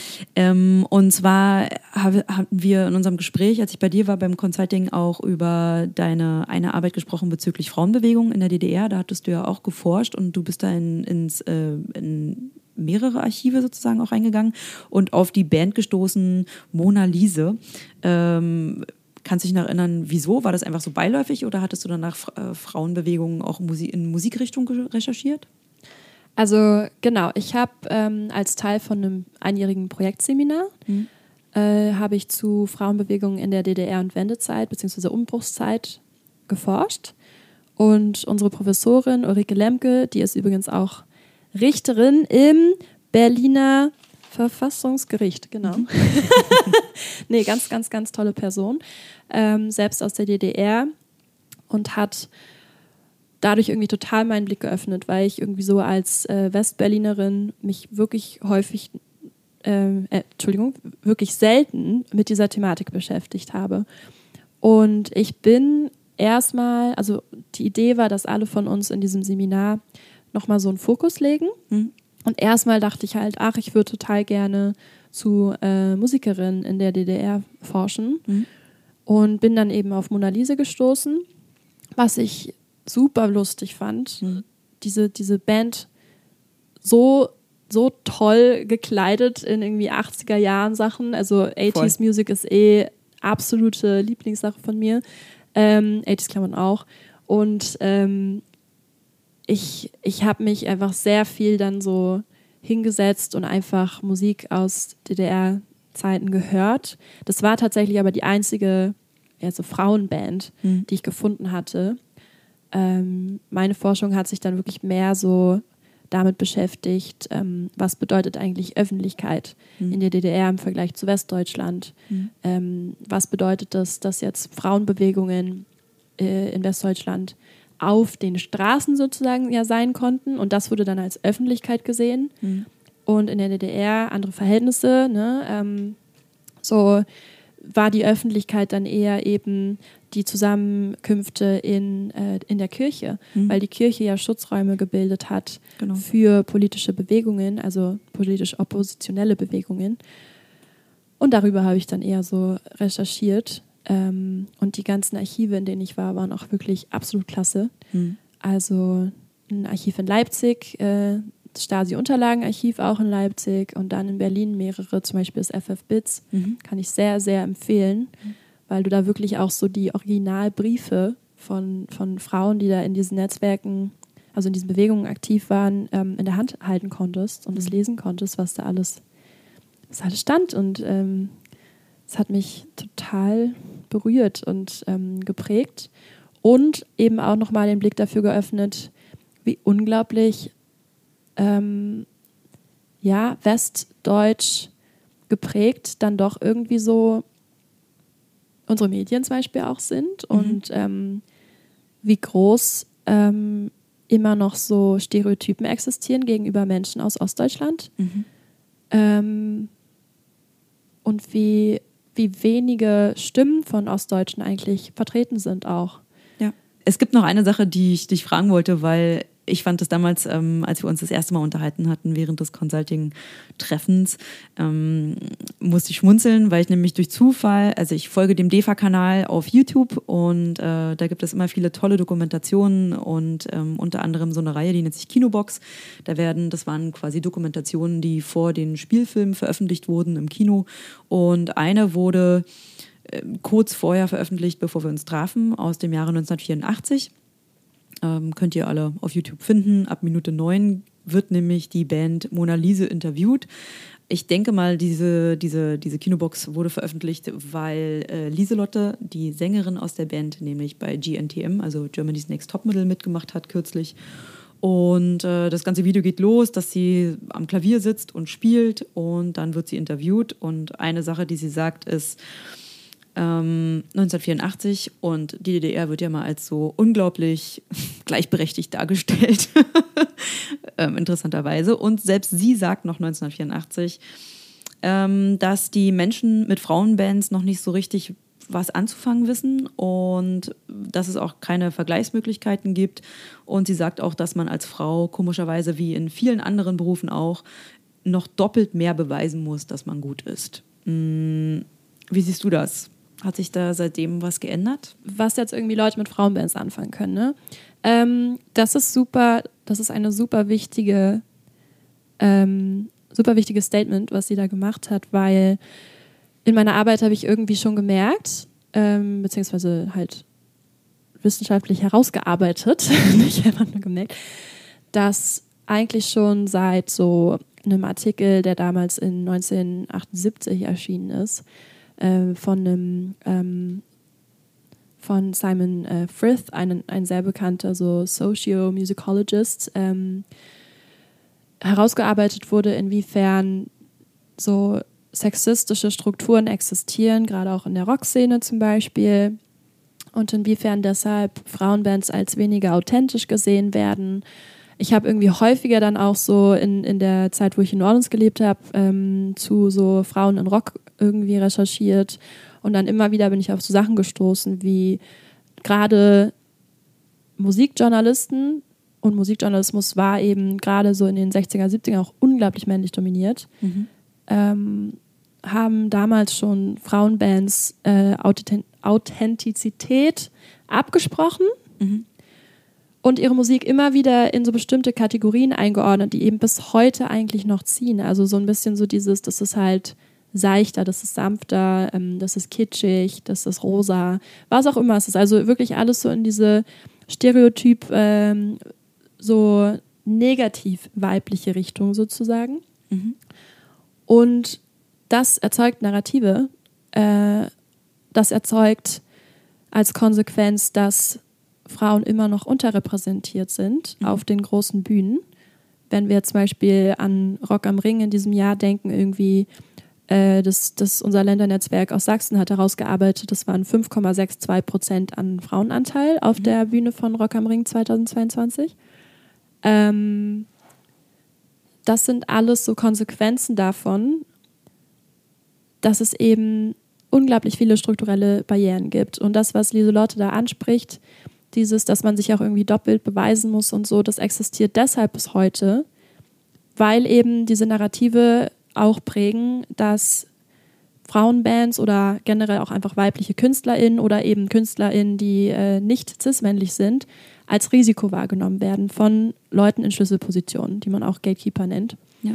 Und zwar wird nämlich immer noch, und das weiß ich auch, weil ähm, die Person, die ich in, in, meinem, in meiner Masterarbeit interviewt habe, auch Bookerin ist mhm. und die mir das auch so gespiegelt hat, ähm, wenn angenommen wird, dass jetzt irgendwie so und so viele Karten verkauft werden müssen für ein Festival und dass irgendwie äh, so und so viel Geld schon ausgegeben wurde und es muss dementsprechend auch eine gewisse Anzahl an, äh, also ein gewisses Geld irgendwie auch wieder eingenommen werden natürlich, dann werden im gleichen Zug häufig Frauen, ähm, Flinterpersonen als, als Risiko eingeschätzt, ob das überhaupt zu machen ist, weil Narrative bestehen wie, die sind nicht so gut qualitativ wie Männer. Und dementsprechend wird es überhaupt als Risiko wahrgenommen. Mhm. Und das kann man so schnell nicht ändern. Mhm. Es lässt sich so schnell nicht ändern, dass das als Risiko wahrgenommen wird. Aber was äh, mir erzählt wurde, ist zum Beispiel in diesem Interview, dass solche Förderprogramme von zum Beispiel dem Music Board oder so da absolut gut helfen, weil die im Prinzip sagen, wir fördern jetzt ähm, KünstlerInnen, die unterrepräsentiert sind in der Musikbranche, auf eine Art, dass das Festival das äh, erstmal nicht als, als Risiko mehr wahrnimmt, weil wir einen gewissen Anteil übernehmen an, ja. an Kosten. Ja.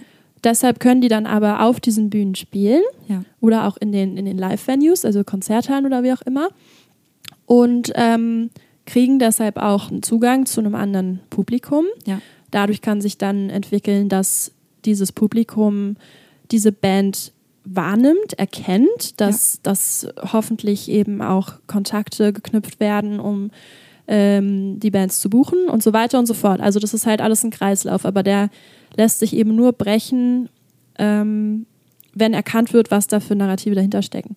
Wenn man jetzt irgendwie so sagt, man muss sich doppelt beweisen, das höre ich immer noch. Ja. Also ich fühle es auch selbst, einfach weil diese sexistischen Narrative noch existieren, dass wie gesagt, irgendwie so Flinterpersonen nicht so gut äh, sind an der Gitarre, an den Drums, äh, ne, irgendwie so das, was als irgendwie sehr, vor allem das, was eben als klassisch männlich ja.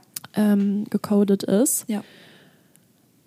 Und ähm, ja, irgendwie halt so auch wirklich wirtschaftliche Faktoren da halt teilweise als wirtschaftliche Faktoren gesehen werden, obwohl das halt aber auch, wie halt viele Texte, mit denen ich gearbeitet habe in meiner Arbeit ergeben, gegenderte Muster sind. Also man hat sozusagen unterbewusste Vorurteile, man hat unterbewusste Muster in sich drin.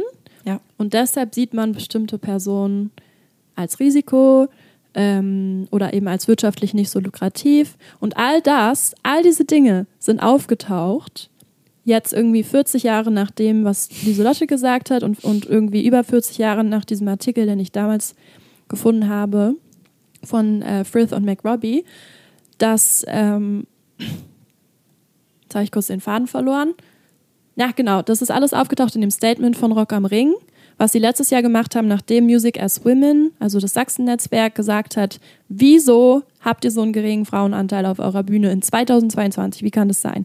Und dann kam in diesem Statement, das halt alles so raus, was sie mittlerweile übrigens gelöscht haben, ähm, von wegen so, ja, also natürlich gibt es gute Frauen, aber die können halt irgendwie auch Männern so nicht das Wasser reichen, so richtig und äh, Trotzdem gibt es noch nicht so viele Frauen wie Männer in dieser Szene und ähm, äh, wir, wir sehen irgendwie, ähm, wir mögen Musik so gerne, weil Musik unabhängig von Geschlecht und Klasse und allem irgendwie so existiert und also das sind alles so Sachen, ich kann sehr gut nachvollziehen, wo das alles hm.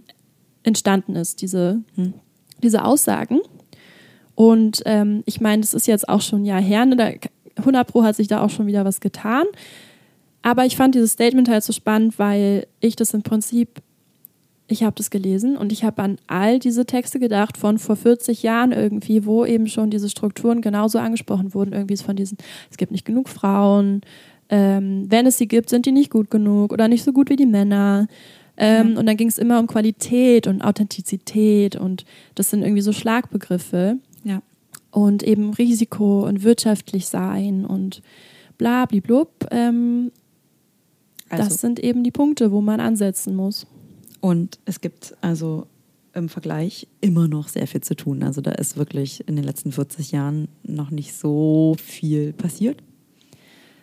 Ja, das war so einer der ersten Sätze meiner Arbeit, war im Prinzip, dass festgestellt wurde, dass es so eine Stagnation of Gender Progress gab. Also ja. trotz irgendwie so Initiativen, trotz Netzwerken, die Consulting, Mentoring-Programme äh, anbieten, trotz ähm, Studien zu irgendwie Geschlechtergerechtigkeit, trotz äh, wirklich auch so politischer Strateg äh, Strategien, Gender Balance sozusagen, sind jetzt so Schlagwörter irgendwie mhm. herzustellen, wird immer noch aufgezeigt durch verschiedene Untersuchungen, dass sich Sachen auch wieder rückentwickelt haben.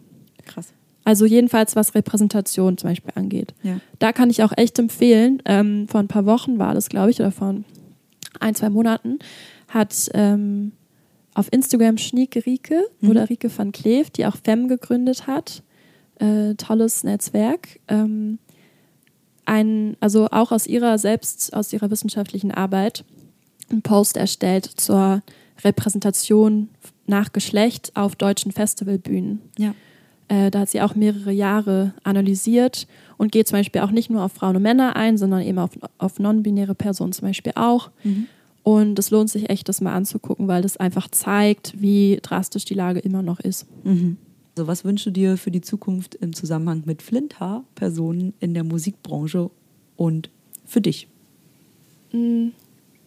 Okay. Ähm, ich glaube, ich wünsche mir einfach, dass es nicht nur ein Thema ist, was jetzt irgendwie so in diesen Bubbles existiert. Ja. Ich finde sowohl die Community-Arbeit selbst, also wo es auch mal so exklusive Räume gibt, wichtig, ähm, als auch die Arbeit nach außen. Aber ich wünsche mir einfach, dass das wirklich stärker erkannt wird als drastische Situation. Ja. Äh, und ich, ich, es klingt jetzt dramatisch, aber es ist ja auch irgendwo dramatisch, wenn man betrachtet, dass 25 Prozent Gender Pay Gap, ich sag's nochmal. Mhm. Und dass irgendwie 2022 so EinsteigerInnen in der Musikbranche immer noch gesagt bekommen, naja, da musst du erstmal durch. Und ich meine, wir wissen, wie gerade so die Weltlage ist. Wir wissen, ja. dass es nur noch äh, finanziell jetzt gerade schlimmer wird, vermutlich im nächsten Jahr auch noch. Ja. So, ähm, ich wünsche mir, dass da, dass das ernster genommen wird. Ich wünsche mir, dass da irgendwie eine Ernsthaftigkeit gesehen wird ich wünsche mir, dass ähm, gerade auch so sicherere Räume zu schaffen, ernster genommen wird, dass mehr Allianzen gebildet werden, mhm. ähm, Gespräche stattfinden zwischen verschiedensten Gruppen und Communities, aber eben nicht jetzt irgendwie so nach dem Motto, ich muss jetzt ertragen, wenn du diskriminierend sprichst oder so, das auf keinen Fall, aber einfach, dass wirklich da so noch mehr Connections irgendwie hergestellt werden. Mhm. Ich wünsche mir, dass ich es besser schaffe, mich noch ähm, zu, zu etablieren in der Branche, ich noch mehr Leute kennenlerne, ähm, ich irgendwie noch mehr lerne, natürlich, weil ich auch irgendwie noch in vielen Punkten am Anfang bin von dem, mhm. was ich selbst irgendwie ähm, wichtig finde zu lernen. Und, ähm, und ja, für mich ganz persönlich wünsche ich mir, glaube ich, dass ich meine eigenen Hemmungen schaffe zu überwinden und da irgendwie musikkarrieremäßig da ein bisschen was starten kann. Also nicht nur auf dem Level der strukturellen Arbeit, sondern eben auch wirklich so das Kreative, weil das für mich eigentlich auch absolut dazu gehört, dass ich das umsetze. Das wünsche ich mir sehr stark, weil es natürlich die eine Sache ist, das in den Consulting Sessions immer den Leuten mitzugeben und das kann ich ziemlich gut, muss ich sagen. Aber das dann an mir selbst anzuwenden, ist irgendwie noch eine andere Sache. Ist häufig so. Ja. In sämtlichen Berufen. Genau, und ich wünsche mir auch irgendwie mehr Mut, mich so als non-binäre und queere Person der Welt zu zeigen, würde ich jetzt mal sagen.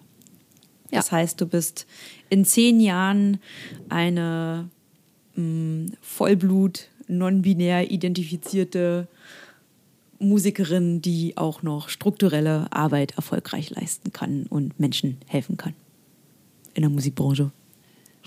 Ja, und hoffentlich auch irgendwie ganz viele andere Sachen gleichzeitig auch noch macht, weil ich unglaublich kreativ unterwegs bin ja. und ähm, ich glaube, für die Zukunft ist, ist mir vieles wichtig, was ich jetzt gerade wahrscheinlich gar nicht so im Kopf habe auszusprechen, aber puh, vor allem ist mir, ist mir irgendwie wichtig, dass sich da so jetzt akut einfach was ändert, auch in so einem Hinblick wirklich so diesen ganzen Fällen mit trans- und queerfeindlicher Gewalt und eben auch so krasser, also Angst vor Armut und eben auch so Nähe an Armut, die ich irgendwie so wahrnehme. Das sind jetzt einfach mal so Themen, die ich ja. jetzt gerade so droppe, aber das, die sind halt gerade sehr, sehr, sehr präsent für mich und ich wünsche mir, dass da ganz akut was passiert.